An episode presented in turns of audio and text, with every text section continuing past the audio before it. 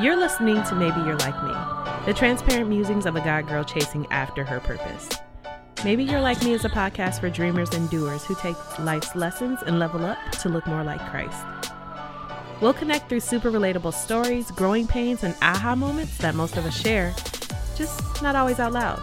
I'm your host, Alicia Watson, creative entrepreneur, playwright, author, wife, mother, daughter of the king, and so much more. And I can't help but to think that maybe you're like me.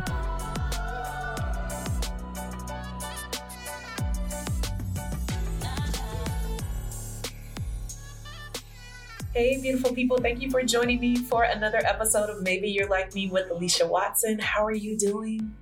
Me, I'm doing great. I'm back into the swing of things, and everything is really running smoothly for the first time in a while. Because for a while there, my creative stuff just stopped being fun. I stopped picking up my camera. I stopped breaking out my paint brushes. I mean, my house used to be just so much fun for me to decorate, but lately, even that, my design is just really stale to me, and I'm sick of looking at things. But I wasn't doing things there mainly because I wasn't sure I was going to stay and didn't really want to invest the time, money, or energy. But since we did decide to stay here in the area, we started making long overdue improvements and it's really given a fresh feeling and it's refreshed me. It's hard to be in an uninspiring space, right?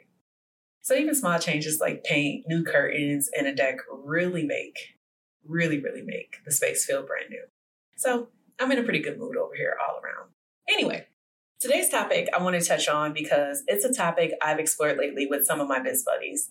It's something that I've seen a lot, especially in the quote unquote girl boss space on and offline. And I've even fallen victim to it myself. So no judgment, but maybe you're like me and you're letting your ego run your business.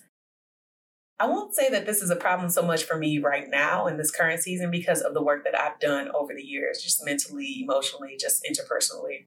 I've learned to define success for myself and that has really like changed things for me because I basically base it on obedience rather than, you know, numbers, finances, and other milestones. Those things are great, right? We know that. And, you know, they should be in business. But we also know that the enemy can bless you too, quote unquote. So I don't want all of the trappings of wealth and notoriety and popularity, but to be out of alignment with and at odds with God. So I hold tight to Matthew 6:33 in how I conduct my life, which is, you know, seek the kingdom of God above all else and live righteously, and he will give you everything you need. But for a long while, even before I started my business, I was driven by ego. I wanted to appear a certain way.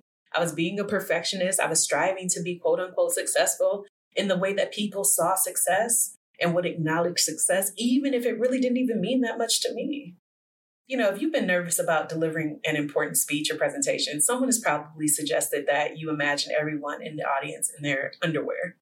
And I assume this is because not everyone who shows up to hear you will be an underwear model. and if they only knew that you were seeing them in their underwear, they would have no room to judge you for the quality of your speech. They would feel just as exposed as you standing up there all alone, all eyes on you. And I believe the reason for this is that the thought of nakedness denotes a certain level of vulnerability.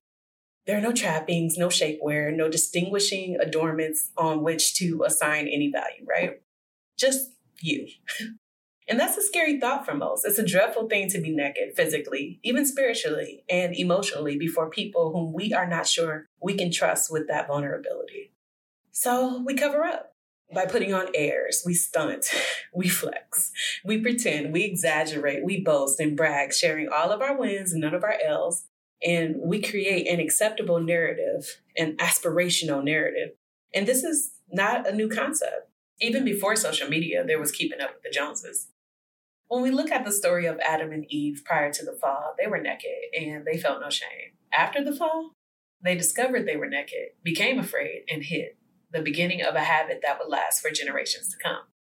Inevitably, though, one day the curtain will fall on all of our performances, right?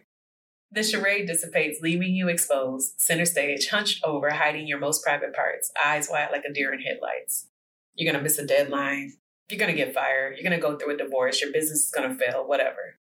The truth is revealed, and you're vulnerable. And what's worse, because they don't wanna be affected by your downfall, People who once stood boldly by your side when you were winning will run and hide from the aftermath.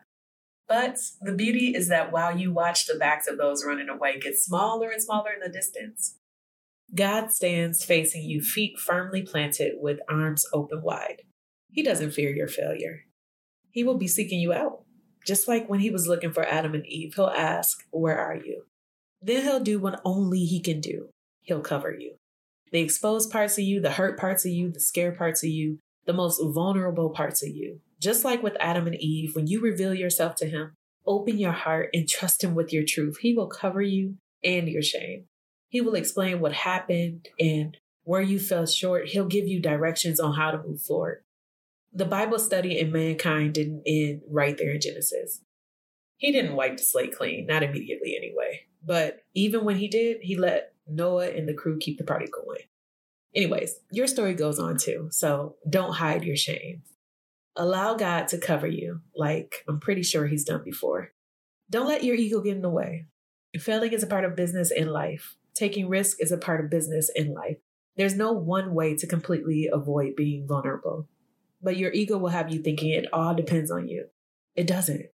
God can use your mistakes, your imperfections, your shortcomings for your good and His glory too. He can use everything that you actually are when you show up as your true and authentic self, the fullness of yourself to help others and to help you. Today, I encourage you to reflect on a time where, through God's covering, you've rebounded from a time of hopelessness or fear and or shame. And let that fuel your decisions this week in faith and hope. So don't let your ego run your business. Let God run your business. Well, that's all I have for you today. If you're like me, I would love to hear from you. Reach out to me on Instagram at the Alicia Watson, send me a DM, and let's chat. And if you know someone who's like us, please share this episode with them. Also, please subscribe, rate, and review where you listen to fine podcasts. I hope you all have just the most amazing week. Okay? Bye.